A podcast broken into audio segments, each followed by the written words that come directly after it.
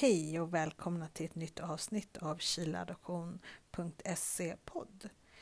Dagens avsnitt kommer handla om den ehm, brevväxling slash dokumentation slash personliga brev som skickades eh, mellan Sverige och Chile. Det handlar om brev som gick mellan justitiedepartementet och utrikesdepartementet och den svenska ambassaden i Chile och Adoptionscentrums kansli i Bromma. Eh, så det här är ju ett material som vi fick hjälp av en vän att beställa ut från UDs arkiv eh, under hösten 2019. Vi har läst det vi har gett det vidare, vi häpnas och det finns som sagt, vi tror ju bara att det här är någon liten bråkdel av allt som finns men jag tror att ni kommer bli lika häpna och förfasade över det här som vi blev när vi läste det här första gången.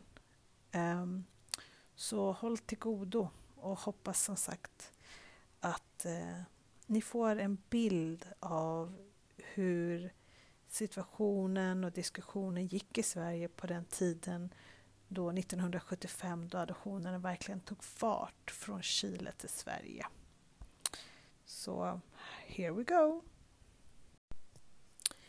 Den 17 mars 1975 så går det ett brev från justitiedepartementets departementssekreterare till utrikesdepartementets rättsavdelning. Här beskrivs hur det har kommit in ett antal ansökningar om godkännande av adoptioner genomförda i Chile ehm, och att sökanden som i samtliga ärenden är själva svenska medborgare. Ehm, och det eh, står så här. Sökandena i de två olika ärendena, de har två typer av handlingar nämligen, har entydigt förklarat att de av företrädare för den organisation som förmedlat nu aktuella adoptioner erhållit uppgifter om att det i ärendena föreligger gällande adoptioner. Enligt för justitiedepartementet tillgängliga lagtext regleras Adoptionsinstitutet i Chile av lag om adoption av den 11 oktober 1943, nummer 7613. Departementet saknar kännedom om nämnda lag fortfarande är gällande och om det i Chile finns ytterligare lagstiftning rörande adoption. Mot bakgrund härav anhåller Justitiedepartementet att Utrikesdepartementet inskaffar uppgifter om bifogade handlingar utgör bevis om i Chile rättskraftigt gällande adoptioner. Skulle så inte vara fallet hemställer Justitiedepartementet om upplysningar rörande möjligheterna för sökandena att i efterhand i Chile erhålla beslut om fullständig adoption av ifrågavarande barn. Justitiedepartementet anhåller härjämte att få sig tillställt en redogörelse för adoptionsförfarandet i Chile innefattande jämväl en redovisning av de registrerings och regeringsbestämmelser som har betydelse för en adoptions rättsverkan i Chile. På det här brevet så har eh, man i Chile eh, på den svenska ambassaden arbetat på ett svar som är skickat till Utrikesdepartementet i Stockholm i eh, juni 1975, närmare bestämt 9 juni 1975. Och det heter Adoption i Chile åberopande med ovannämnda remiss översända skrivelsen 1975 0317 från departementssekreterare i justitiedepartementet rörande adoptionsbestämmelser i Chile ber jag härmed lämna följande kommentarer. Adoptionsförfarandet i Chile regleras i två lagrum. Dels lag nummer 7613 av den 11 oktober 1943 var i förhållandet mellan adoptant och adopterad fastställs dock utan att den senare får formell ställning som äktenskapligt barn till adoptivföräldrarna. dels lag 16346 av den 20 oktober 1965 enligt vilken den adopterade erhåller samma rättsliga ställning till adoptivföräldrarna som barn födda inom äktenskap. Båda de ovannämnda lagarna äger giltighet i Chile. De i hit översända adoptionshandlingarna åberopade lagbestämmelserna reglerar enbart domstolarnas behörighet. Adoptionsärendena avgörs alltså genom tillämpning av lagarna 7615 eller 16345. I de av departementssekreterare åberopade dokument för adoptivbarn som kommit till Sverige från Chile tillerkänner de chilenska rättsinstanserna de svenska adoptivföräldrarna så kallade tuition definitiva. La tuition definitiva, som innebär att förmyndarskapet för barnen övergår på adoptivföräldrarna, utgör det första definitiva steget mot adoption legitima, det vill säga likvärdig rättsställning för adoptivbarn som för födda inom äktenskap. Vidare innefattar La definitiva en prövotid om två år för barn under sju år och fyra år för barn över sju år. Efter respektive periods utgång kan adoption legitima begäras. I anslutning till ovanstående vill eh, AMB som sin uppfattning framhålla att latuition definitiva utgör den klausul som möjliggör överförandet av barnen från Chile till Sverige utan att adoptivföräldrarna behöver närvara under handläggningen i Chile. Som tillägg till detta kan sägas att svenska adoptivföräldrar tillfälligt bosatta i Chile beviljas adoption legitima så gott som omgående efter eller i samband med tuition definitiva. Enligt ambassadens advokat bör adoptionsförfarandet lämpligen avslutas i Sverige varvid adoptionen enligt svenska bestämmelser verkställes.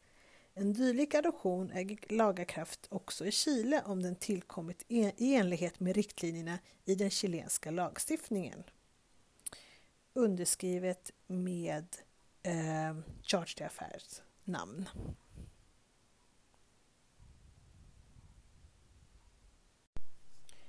Santiago de Chile till Utrikesdepartementet Stockholm den 19 augusti 1975.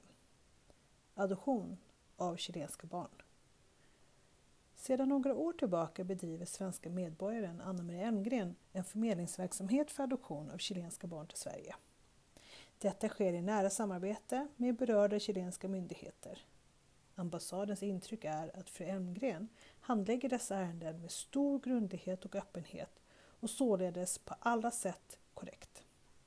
Lika fullt har verksamheten blivit föremål för en skandalartikel i veckotidningen Vea som i och för sig är en skandaltidning. Fru Elmgren har varit i förbindelse med polisen i ärendet och det finns anledning att tro att saken inte ska kompliceras genom denna publicitet. Tidningen bifogas jämte en fri översättning till svenska av artikeln. Undertecknad Charles de Affaire, på ambassaden Santiago de Chile. Bilaga Första sidan av den chilenska veckotidningen Vea, daterad 14 augusti 1975, har den stort uppslagna sensationstiteln Exklusivt skandalös trafik med chilenska småbarn med undertiteln Polisen undersöker mystisk organisation som adopterar ensamstående mödrars barn för vidarebefordran till europeiska länder. Artikeln fortsätter på tidningens eh, insidor med titeln Märklig trafik med småbarn.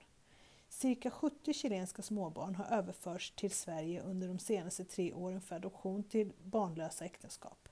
Den verksamhet som tillfälligt gav sken av generositet tog plötsligt en mörkare vändning när resandet från utlandet kunde förtälja att man i ett antal länder utbjuder chilenska barn till adoption i likhet med olyckliga barn från Korea och Vietnam. Underförstått att Chile skulle leva under samma kaotiska förhållanden som nämnda asiatiska länder. Till följd av härav och in, i anledning av att adoptionsärendena tycks förenade med underliga länkar vidtog den chilenska polisen närmare undersökningar som gav vid handen att de chilenska institutioner som omhänder har vårdnaden av föräldralösa eller övergivna barn, vilka den svenska organisationen för adoptionsärenden anger som kontaktmän i Chile, inte känner till den svenska organisationens existens eller aktivitet i Chile. Följande fråga uppstår därvid. Varifrån kommer de chilenska småbarn som adopteras? Om det förhåller sig så som ungdomsdomstolen säger, att det är barn från ensamstående mödrar, vem och i vilket syfte möjliggör kontakterna med givarna av barn och de utländska institutionerna? Undersökningen. Polisens undersökningar visar att chilenska nyfödda sänds till Sverige genom Svenska Adoptionscentrum vars representant i Chile är svenskfödda Anna-Maria Elmgren, gift med en chilenare och bosatt i Lobarnechea. Vid förfrågan hos Casa Nacional de Niño, alltså en statligt institut, svarar att inga barn har sänds till Sverige genom deras organisation men att det för någon tid sedan talades om ett eventuellt samarbete i denna riktning. De känner inte till någon fru Elmgren. Den tillfrågade sa vidare att man inte är intresserad av att sända barn till utlandet. Man föredrar att adoptera ut dem till chilenska familjer då det finns stor efterfrågan på barn för adoption i Chile från familjer med god ekonomi och social ställning. En annan institution som Anna-Maria Elmgren inofficiellt angivit som kontakt för adoption av barn, Hemmet Regazo, alltså barnhemmet, sägs inte heller känna till Sveriges adoptionscentrum. Härutöver har det framkommit att överförandet av barn från Chile till Sverige givet misstankar till handel skulle bedrivas med dem i Europa. Från anhållanden från justitiedepartementet lät Högsta domstolen sända advokaten Anna Luisa Prieto till Sverige med nämnda lands regeringsgodkännande för att närmare studera förhållandena.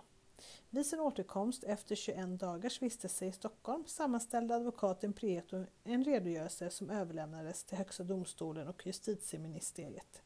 Nämnda rapport, som på sin tid publicerades, lämnar en mycket positiv bild av Sveriges Adoptionscentrum. Det rör sig om en seriös institution som öppnar sina dörrar åt små föräldralösa eller övergivna chilenska barn och erbjuder dem en ny och förträfflig miljö för deras utveckling. Genom den ungdomsdomstol som handhaft eh, förloppet av adoptionsärendena av sex chilenska barn som under innevarande år överförts till Sverige för adoption i nämnda land har utresetillstånd för barnen beviljats av domaren Kristina Sands som för närvarande är på semester. Anna-Maria Elmgren har representerat de framtida adoptivföräldrarna legalt. En tjänsteman i domstolen beskriver det förlopp av adoptionsärenden i Sverige som föregår den officiella adoptionen. 1. Anna-Maria Elmgren inlämnar det svenska äkta parets alla persondata till domstolen. Man föredrar barn under två år. Dessa handlingar inkluderar rapporter från socialassistenter, makarnas ekonomiska och sociala situation, dess mentala tillstånd, fotografier av makarna och fotografier på det hem som väntar det chilenska barnet. 2. Efter att MG informerat de svenska makarna om den framtida svenska medborgaren blivit utsedd undersöker den chilenska domaren om barnet är utomäktenskapligt eller inte. Om det har en moder kallas denna till förhör. 3. Modern lämnar förklaringar till anledningen att hon önskar bortadoptera sitt barn och överlämnar det till den svenska medborgaren. Domaren undersöker motiven till moderns beslut och medger barnets utresa. Barnet får i samma stund det namn som de framtida föräldrarna beslutat ge det. 4. Innan pass utfärdas för barnet informerar polisen vederbörande instans hos Folkbokföringsmyndigheten om att barnet tillåts resa eller inte.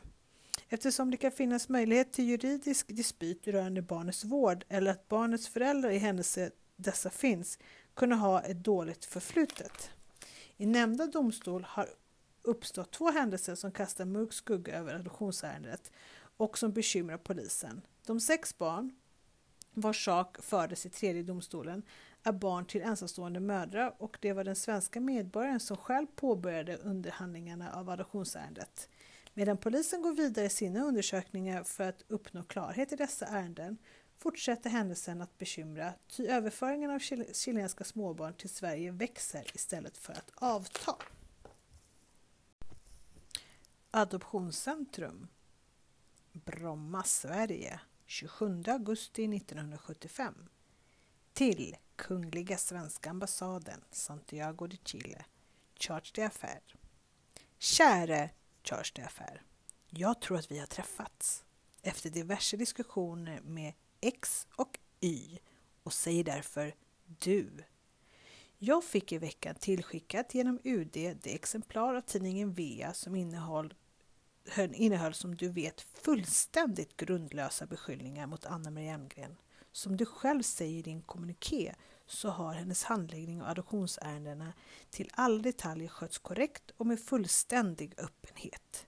Jag förstår av samtal med Aja under veckan att tidningen nu mer eller mindre demitterat eller tillrättalagt sina synpunkter. Och tydligen kommer historien inte att få några följder för adoptionernas del, åtminstone enligt Ajas nuvarande bedömning. Jag har själv varit uppe på Chiles ambassad här i Stockholm och av samtal med attachén bedömer jag att man inte heller där är negativ mot fortsatta adoptioner av chilenska barn. Vad jag nu vill be dig om är följande. Om det inte enligt din bedömning rör sig om ett tjänstefel. Som du vet så låter UD alla adoptionshandlingar gå genom kuriren i öppna kuvert, det vill säga inga privata brev. Så vitt Aja och jag har kunnat bedöma under det senaste halvåret har en, del, en hel del av korrespondensen kommit bort. Varför jag vill fråga dig om du i fortsättningen skulle kunna tänka dig att låta min korrespondens med Aja gå genom kuriren. Det är olyckligt om mina brev inte kommer fram, då det i sakens natur ligger att de innehåller upplysningar som för familjernas del är av personlig och ömtålig karaktär. Jag skulle i så fall adressera breven direkt till dig och du vidarebefordrar dem till Aja. Jag vore tacksam om jag fick veta hur du ställer dig till detta. Jag hoppas innerligt inte att skriverierna i den chilenska pressen vidare försvårar Ajas arbete. Men jag vore alltså ytterst tacksam om du genom denna insats kunde bidra till att hjälpa Aja. Då jag här på kansliet dagligen får bevis av den tacksamhet som visas henne i det arbete hon utför med en sällsynt och kärleksfull självuppoffring. Jag räknar med att komma till Santiago i oktober och hoppas då få tillfälle att träffa dig. Med många hälsningar, Katarina. Santiago de Chile Svenska ambassaden i Chile till Adoptionscentrum. Att grevinnan Katarina. Den 4 september 1975 Kära Katarina. Tack för ditt brev. Det ska bli roligt att träffas på nytt i oktober. Jag har talat med Aja om formerna för er brevväxling. Tanken att låta brev gå i mitt namn via kurir kan verka bestickande, men har sina givna nackdelar, bland annat av praktisk art. Vad händer till exempel när jag är bortrest? Aja bor som du vet i utkanten av Santiago och får posten hemsänd. Ambassaden har ju däremot en box på centralpostkontoret där vi själva hämtar försändelserna två gånger om dagen. Vi kom överens om att, i varje fall tills vidare, och på prov föreslå att du skriver till Aja i hennes namn, men adresserat till vårt fack, Embajada de Suecia, Casilla 55D, Santiago. Undertecknat George de Affairs. Santiago de Chile, den svenska ambassaden i Chile, skickar brev till Adoptionscentrum i Bromma. Datumet är 14 oktober 1975. Adoption av chilenska barn. Frågan om adoption av barn härifrån till Sverige har utvecklats på ett betydligt mer positivt sätt än vad vi hade anledning att tro för några veckor sedan. Aya Elmgrens advokat Gabriel Caceres har möjliggjort detta. Jag bifogar en PM om hans samtal med justitieministern Miguel Schweitzer i förra veckan. Det väsentliga är följande. I justitieministeriet är man på det klara med att inga lagbrott förekommit i Chile och att barnen har det bra i Sverige. Det finns heller inte någon önskan att utnyttja denna fråga för allmänpolitiska syften. Om verksamheten ska fortsätta väntar man sig på chilensk sida att AC, Adoptionscentrum, ska inkomma med förslag till ett avtal och att någon ansvarig person besöker Chile i november månad för sammanträffande med bland annat Schweizer. Han tog tydligen illa upp över att ett möte som bestämts till den 14 oktober, idag, inte kom till stånd och han var framförallt angelägen om att det skulle bli klart att han för sin del står till förfogande för förfogande för en dialog. Andra konkreta önskemål som framfördes vid samtalet var att AC skulle försöka få publicerat i Finland en dementi till uppgiften som cirkulerade där om barnaköp och i ett, i ett annat sammanhang att det skulle göras klart att de chilenska myndigheterna och AC samarbetar väl och utan problem. Detta är politiska pris som i varje fall jag inte finner överdrivet. Den svagaste länken i hela historien just nu är faktiskt Aja Elmgren som reagerar på ett för mig ibland svårförståeligt sätt. Jag hoppas hon ska krya på sig och kunna fortsätta med verksamheten. Men säker på den saken är jag inte. Charge de Affairs, Santiago. Adoptionscentrum, Bromma, 17 oktober 1975. Käre Kai. Charge de Affairs. Tusen tack för ditt brev och för de minst sagt häpnadsväckande goda nyheterna som det innehöll. Givetvis kommer Marianne Lundberg och jag att så snart det går efter den 3 november komma till Santiago för att sammanträffa med justitieministern. Så får vi se hur det hela kommer att utveckla sig. Än en gång, tack för all din hjälp. Många hälsningar, Katarina. Adoptionscentrums kansli Bromma 23 oktober 1975. Brev till Svenska ambassaden i Chile. Käre Kai. Det var trevligt att prata med dig och få en del uppklarat som har förbryllat mig. Jag talade med Aja senare på kvällen men nämnde inte att jag talat med dig. Givetvis ska advokaten ha betalt för sina tjänster hittills. Men det vore naturligtvis bra om han kunde fortsätta trots Carlos agerande i affären. Jag måste säga att jag inte riktigt vet vad jag ska svara på din fråga om hur det hela ska klaras upp i fortsättningen med ett eventuellt avtal om inte Aja finns med i bilden. Jag har personligen ytterst svårt att se henne samarbeta inom ramen för en organisation då hon ju, som vi vet, hittills arbetat som ensamma vargen och inte velat ha, veta av någon inblandning. Hon har ju utfört ett enastående arbete. Jag som sitter på den här sidan kan inte annat än konstatera att ett sådant ombud som hon får Adoptionscentrum aldrig mer. Barnen är friska. På Roslagstulls sjukhus har man ofta frågat vem det är som har hand om barnen från Santiago då de är i så fantastiskt fin fysisk kondition om man jämför dem med barn från andra länder. Alla papper är klara och korrekta, vilket alltid personligen förbryllat mig då ju Aja annars inte precis är speciellt välorganiserad av sig. Hon redogör mycket noggrant för varför de lämnats i adoption och i möjligaste mån vilka som är föräldrarna och så vidare och så vidare. Men faktum kvarstår alltså att detta enorma arbete har varit, som du säger, till en del en sorts säkerhetsventil i hennes vulkanartade mariage à la Chilonier, kopplat till hennes genuina och intensiva vilja att rädda så många barn som möjligt till en bättre framtid.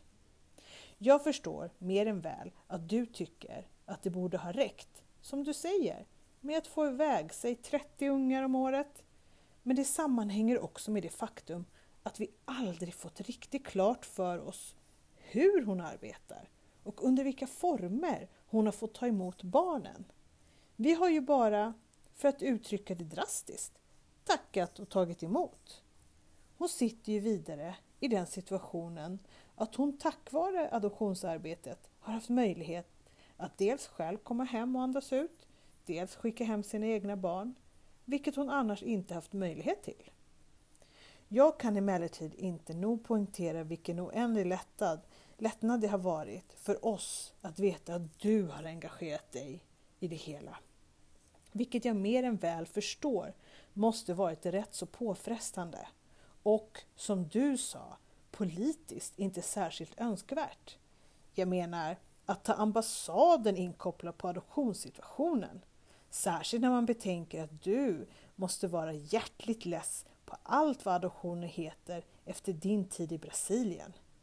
Törs man som nästa post önska dig ett garanterat adoptions, adoptionsfritt land Norge eller Schweiz kanske, något riktigt neutralt. Vi får väl se hur Aja mår när hon kommer hem. Hon lät trött och ledsen och helt odramatiskt när jag talade med henne i förrgår. Jag har ju under de senaste månaderna varit praktiskt taget bofast på Chiles ambassad här för att försöka reda upp det hela härifrån.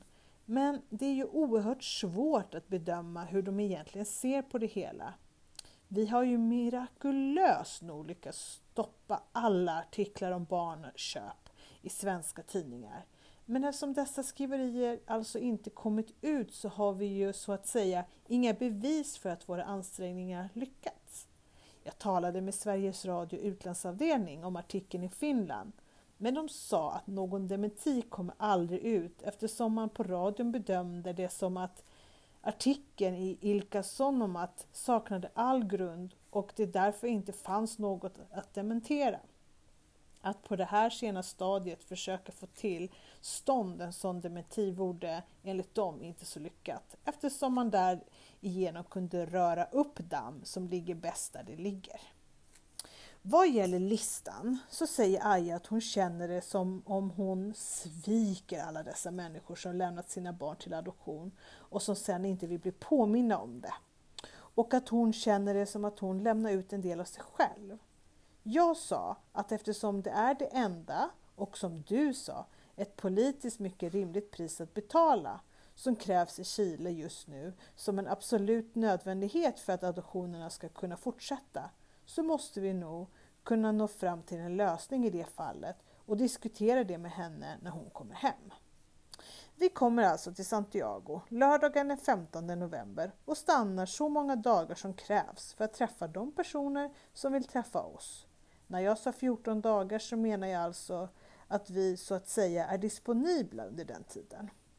Jag skulle hälsa så mycket till dig och Barbro från hennes kusin X som är en av våra närmsta vänner. Och jag gläder mig mycket åt att eventuellt få träffa er båda i Santiago. Tack än en gång Kai för all hjälp. Många hälsningar Katarina. PS. Jag skickar ner de för nuvarande sista handlingarna då de lika gärna kan ligga på ambassaden och invänta Ayas återkomst. Santiago den 29 september. Käraste, kära mina vänner Marianne och Katarina. Jag vet inte vad ni vet. Vet inte ens om det ni vet är detsamma som det jag vet. Om vi är ledda på samma spår eller inte. Och inte heller är jag helt säker på att den bild jag har idag passar in på situationen imorgon. Mer säkert tog det emellertid vara att chilenarna är mer än lovligt fed up med den svenska presskampanjen och att det inte finns många som tycker att det skulle vara tråkigt om man kunde explodera en bomb som stänkte skit på Sverige som omväxling. Säkert är också att jag, AC, har en gammal och mycket farlig ärkefiende som heter Casa Nacional del Niño som under årens lopp gjort många försök att sätta krokben för mig och som jag kämpat många hårda kamper mot. Lika säkert är att det jag har gjort i Chile är oantastligt. Att man om man går till storm mot mig med rena vapen inte kommer att hitta någonting någonstans. Något värt att använda i den strid som sattes in för att föröda mig alltså. Säkert är också att de ministrar och överstar och generaler jag pratat med under de här åren alla varit vänliga, gentlemänlika, artiga och alltid fulla av försäkring är om att de är fyllda av berundran över det arbete jag utför för att ge en framtid åt några av våra barn. Lika säkert är många visat att de klart avskyr blotta tanken på att chilenska barn skulle resa till Sverige och bli svenska medborgare, tanter och gubbar på skattemyndigheternas lokaler, hos passpolisen etc. etc. har visat upp många surmulna miner och fallit många syrliga kommentarer och gjort allt de kunnat för att ställa till med trassel och låta mig komma tillbaka imorgon. Ni vet att jag någon gång i slutet av juli, början av augusti kallades till förhör hos Investigaciones vilket är chilensk civilpolis eller kriminalpolis eller något liknande. Fruktade för sina förhörsmetoder bland annat. Jag tyckte inte om telefonsamtalet som kom eller de insinuanta frågorna jag fick, men efter konsultation hos eh, Daniel som jag lärt känna i samband med mina sammanträden i regeringsbyggnaden och inte genom Kristina, gick jag alltså till polisen i sällskap med dels Daniel, dels med Anne Sundin. Jag hävdade att jag känner mig säkrare med att ett vittne från vardera sidan. Man frågade mig ungefär det som så småningom publicerades i VEA. Jag svarade ärligt på alla frågor och försäkrade mig på Investigaciones att det hela hade rört sig om en semiofficial undersökning utan större betydelse och att med dessa frågor och svar allt var att anse som ett avslutat kapitel.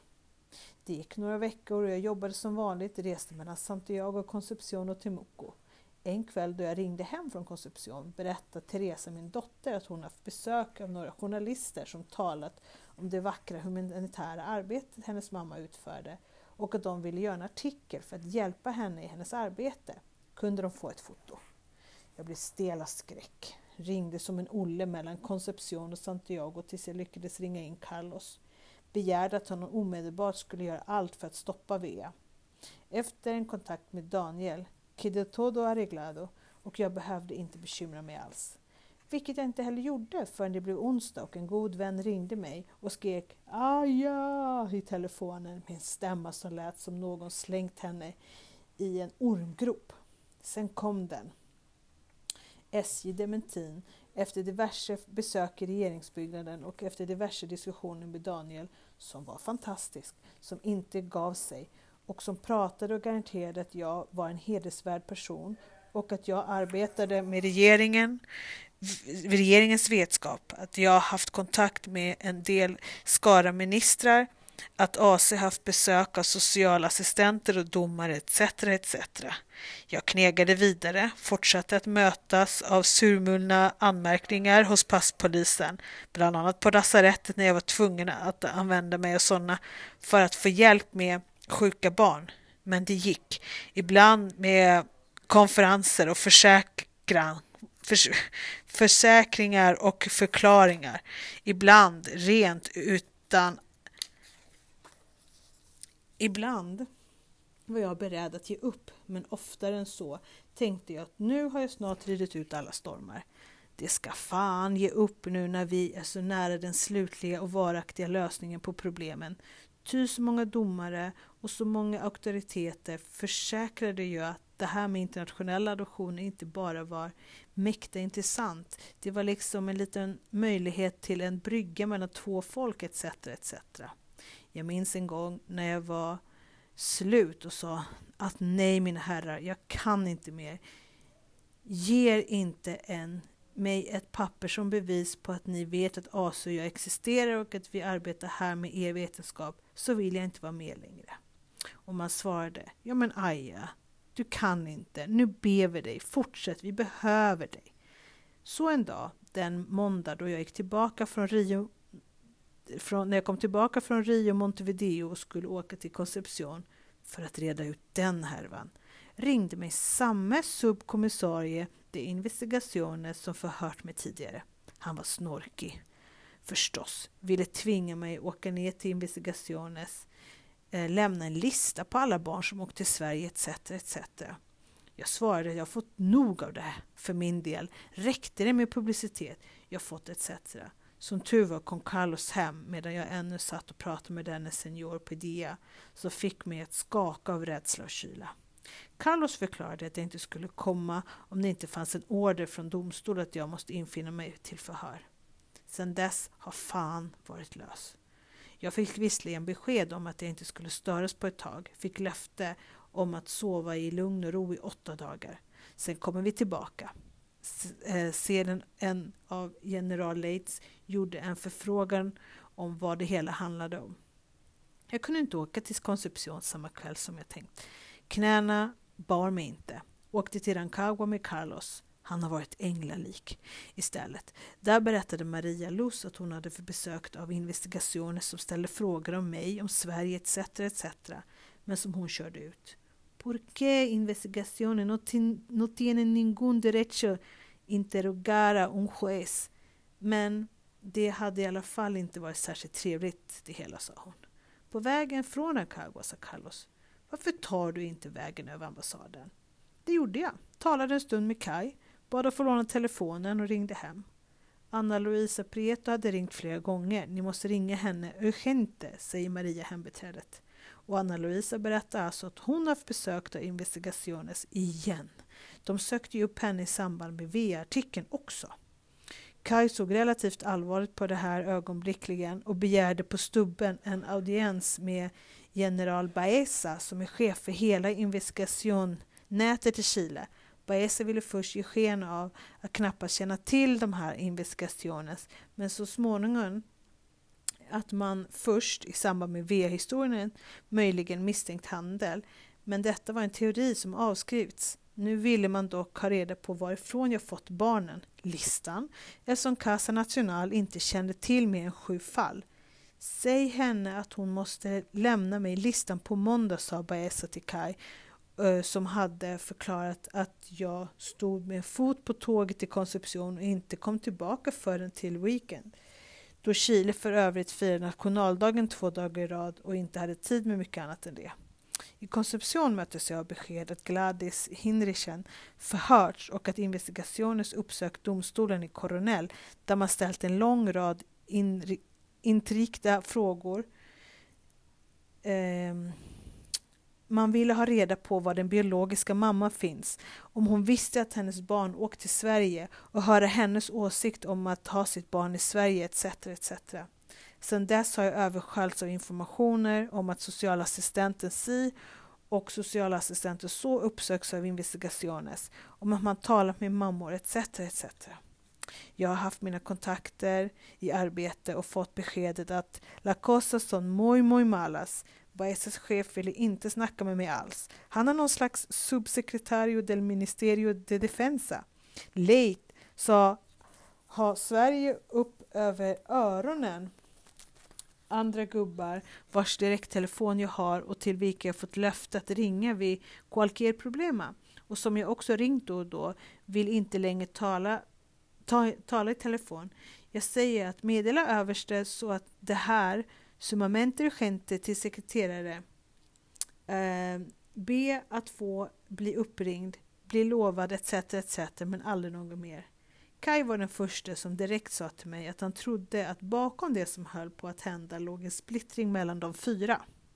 Att någon ville slå Leif i huvudet för att han givit sitt beskydd åt tanken att låta chilenska barn åka till Sverige.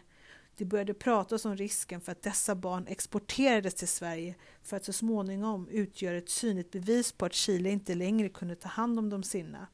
Det började pratas om att jag ansågs vara en spion som lyckats föra myndigheterna i Chile bakom ljuset en lång tid med snack om förståelse över gränserna, om intresse för barnen etc. etc. Du klarar dig inte utan advokat längre, Aja. Du måste ha någon att skyffla över alla problem på, någon att rågöra med, någon som kan tala om för dig vad du får göra, vad du bör göra och vad du ska undvika. Och jag behöver ha den advokat som sakkunnig på det juridiska området då jag ska ingripa. Jag ska inte försöka beskriva alla sammanträden jag haft med Kai, med advokaten, med vänner till, till generalerna, med fruar till generalerna och som in i det längsta ringde mig och förklarade att det fanns en blivande mamma som ville lämna sitt barn till, i adoption, etc. etc. Utan försöka göra en resumé som förklarar eh, var vi tror oss befinna oss måndag kväll. Vi tror alltså följande, att Baeza som är general, armén, länge varit missbelåten med sin post som bara chef för Indiskaciones och länge hoppats på en möjlighet att avancera i mig och AC funnit en möjlighet att göra sig till Chiles hjälte nummer ett. Han ville hitta något riktigt ordentligt att slå till Sverige med. Han ville hitta något att klippa till Leit med inför Pinochet och göra Leit till en löjlig gubbe som stödde fiendelandets representant och lät henne skicka barn till Sverige. På ett eller annat sätt fick han kontakt med SNS, det vill säga Servicio Nacional de Salud och sedan länge haft ett ont horn i sidan till mig via Casa Nacional och de skämsel som tidigare utkämpas och då Casa Nacional alltid fått ge vika. Tillsammans producerade Baeza och SNS den första VR-artikeln som enligt uttalanden som idag gjorts var ett tjuvnyp svenskarna gott kunde ha. Leit och hans gabinette som stöttat mig hela tiden blev bestörta och lyckades alltså åstadkomma en slags dementi utan att någon av de andra tre visste något därom. Och orsaken till att första artikeln publicerades lät vara att man från Leit kabinett lär ha givit en arméöverste order om att undersöka risken för en publicitet och han nöjt sig med att per telefon fråga tidningen i fråga om det fanns något hot om det fanns något mot chilenska regeringen i den tilltänkta artikeln om de baby som lämnar Chile. Baeza lär därefter ha givit sin underordnade order om att hitta något om svenskan och de arma staterna har jobbat som besatta i över två månader. Ännu så länge har man, så vitt jag vet, ingenting hittat, men advokaten Kai rådde med att ta berättade idag att hans kontakter bland annat pratar med Baezes underhuggare som är ganska eh, förtvivlade över att inte komma något på spåret och att de har Baezes order om att komma med något. En sak, enligt chilensk lag, är hela den här undersökningen lagvidrig. Man får inte sätta igång investigationer mot en person om hon inte tagits på bar gärning i ett brott eller två, en domstol fattar beslut om att undersökning ska företagas av en eller annan anledning. I mitt fall gäller varken fall 1 eller 2 och Kai, Charge d'affaires, är ganska besviken på Baeza som lät honom förstå att jag måste lämna in listan på alla barn som lämnat Chile. Ännu fulare är att Baezas chef i ministeriet Defensa, Ministerio de Defensa låter mig förstå detsamma genom general Leits vän. Hänger ni med? Vidare. I lördags och söndags ordnades, ordnade regeringen en konferens för kvinnliga chilenska journalister på ett ganska exklusivt badortshotell med föredrag av läkare och advokater. Bland annat Ämnet var chilenska barn som adopterats i Sverige och man har i föredrag talat om de ruskiga, att chilenska barn förts bort från en kultur och planterats in i en annan, hur de slits från en socialnivå och sätts på en annan, hur de slängs från en politisk uppfattning till en annan, etc. etc. och att de därav lidit svåra psykiska skador. På alla sjukhus lämnas genomgående samma negativa information om adoptioner till Sverige. Advokaten påstår att det kommer komma en lång rad negativa artiklar om svensk barnuppfostran, svenskt sätt att värna om barnen, svensk materialistisk inställning etc. Och att den kampanjen så småningom ska mynna ut i det fruktansvärda som är eh, AC och adoptioner och Aja Emgren. Hans talesman är en av de kvinnliga journalister som var inbjudna till ovannämnda konferens. Hans farhågor styrkte, styrks av att redan en artikel som gör svensk familjeliv och svensk föräldrar-barnförhållande till något som en mänsklig katastrof för den enskilde individen redan publicerats. De domare jag haft kontakt med, men inte kunnat velat ringa alla eftersom jag är avlyssnad, är alla djupt chockade över vad som händer. De känner sig trampade på tårna och förklarar att detta är ett fruktansvärt missförtroende eh, mot deras arbete och det beslut de har fattat. De är alla rörande eniga om att AC som mitt arbete är höjt utom allt tvivel och har i flera fall spontant skickat mig certificados som berättar om hur jag eh, arbetade med dem. Jag har inte återvänt till investigationes och till det förhör som man vill utsätta mig för. Advokater säger att jag inte bör gå dit och absolut inte ensam. Jag vet att Daniel är väntad och att han kommer att bli förhörd då han kommer tillbaka.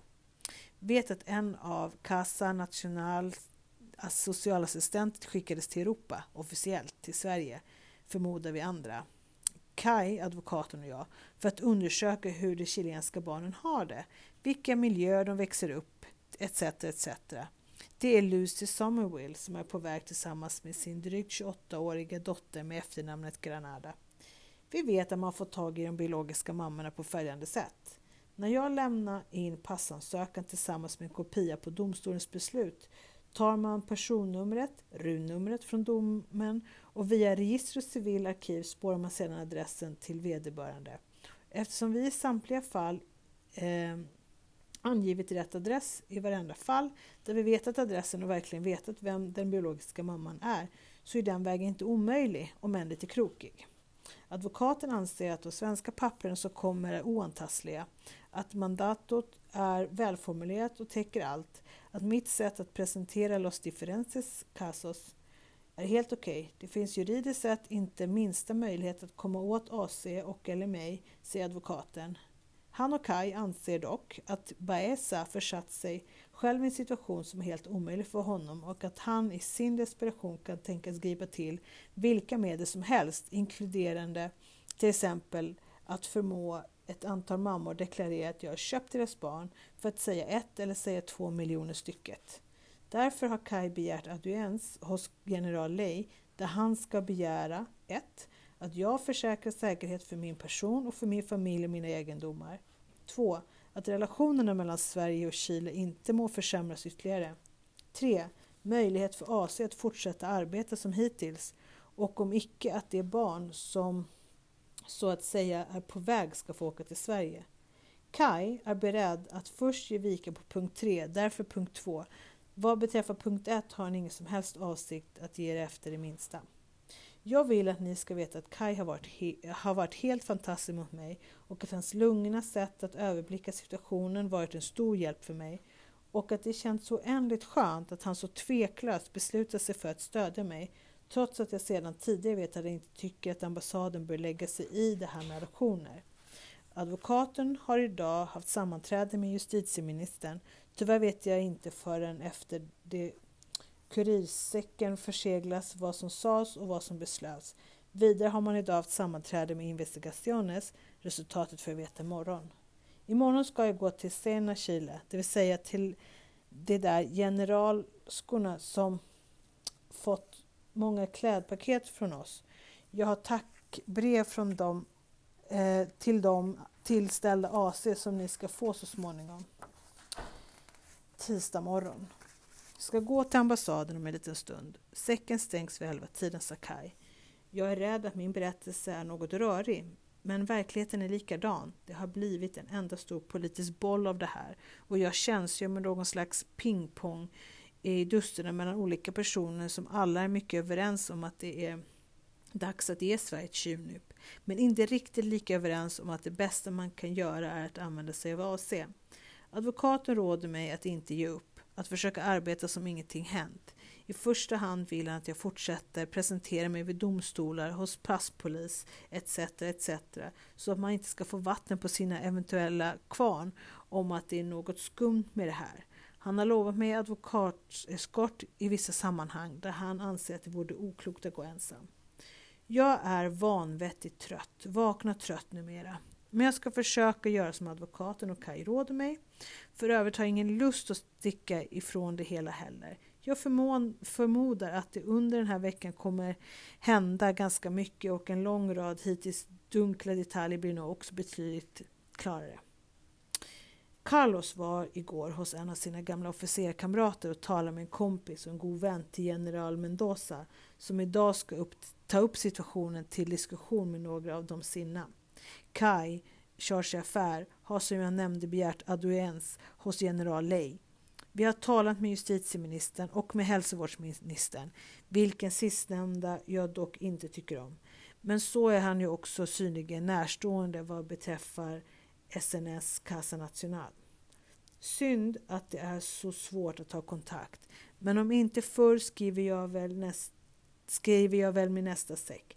Eller också så ber jag, ber jag XX att få använda mig av deras company mail, eh, SAS alltså.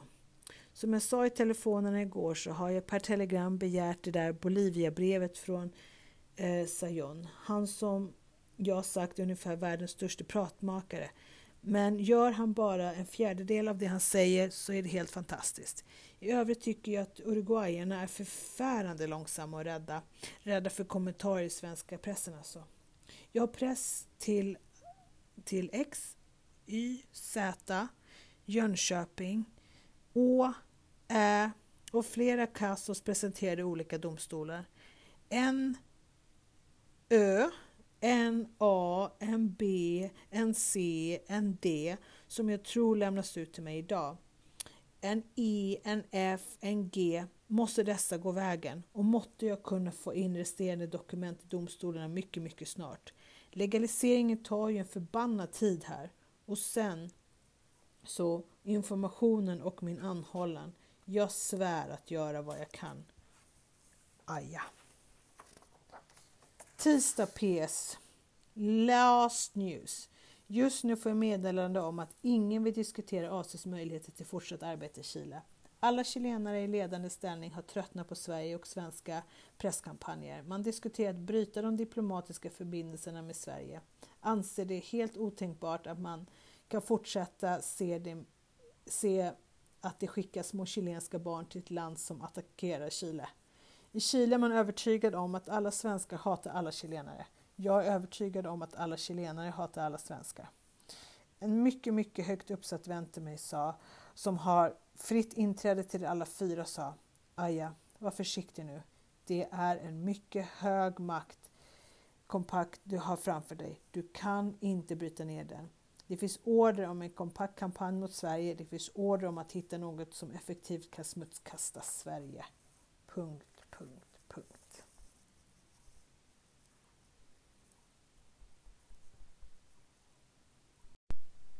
Så, det här var brev. Jag är helt utmattad efter att ha läst det sista brevet, jag tror sex sidor maskinskrivet från Adoptionscentrums svenska anställda i Santiago i Chile. Um, så det är upp till er. Vad, vad tycker ni om det här? Uh, jag tyckte i alla fall att det var helt intensivt och helt ja, otroligt på vilken nivå de här breven, diskussionerna gick, vad man diskuterar då på brev, det lilla som syns. Vi vet ju också att de såklart har pratat med varandra på telefon och så vidare. Men det här var alltså brev mellan Sverige och Chile under 1975. Det året då 97 barn skickades från Chile till Sverige. Året innan, 1974, hade 16 barn kommit till Sverige. Följande år, 1976, kom runt 200 barn till, Chile, till Sverige från Chile. Tack för idag. Tack för att du lyssnar.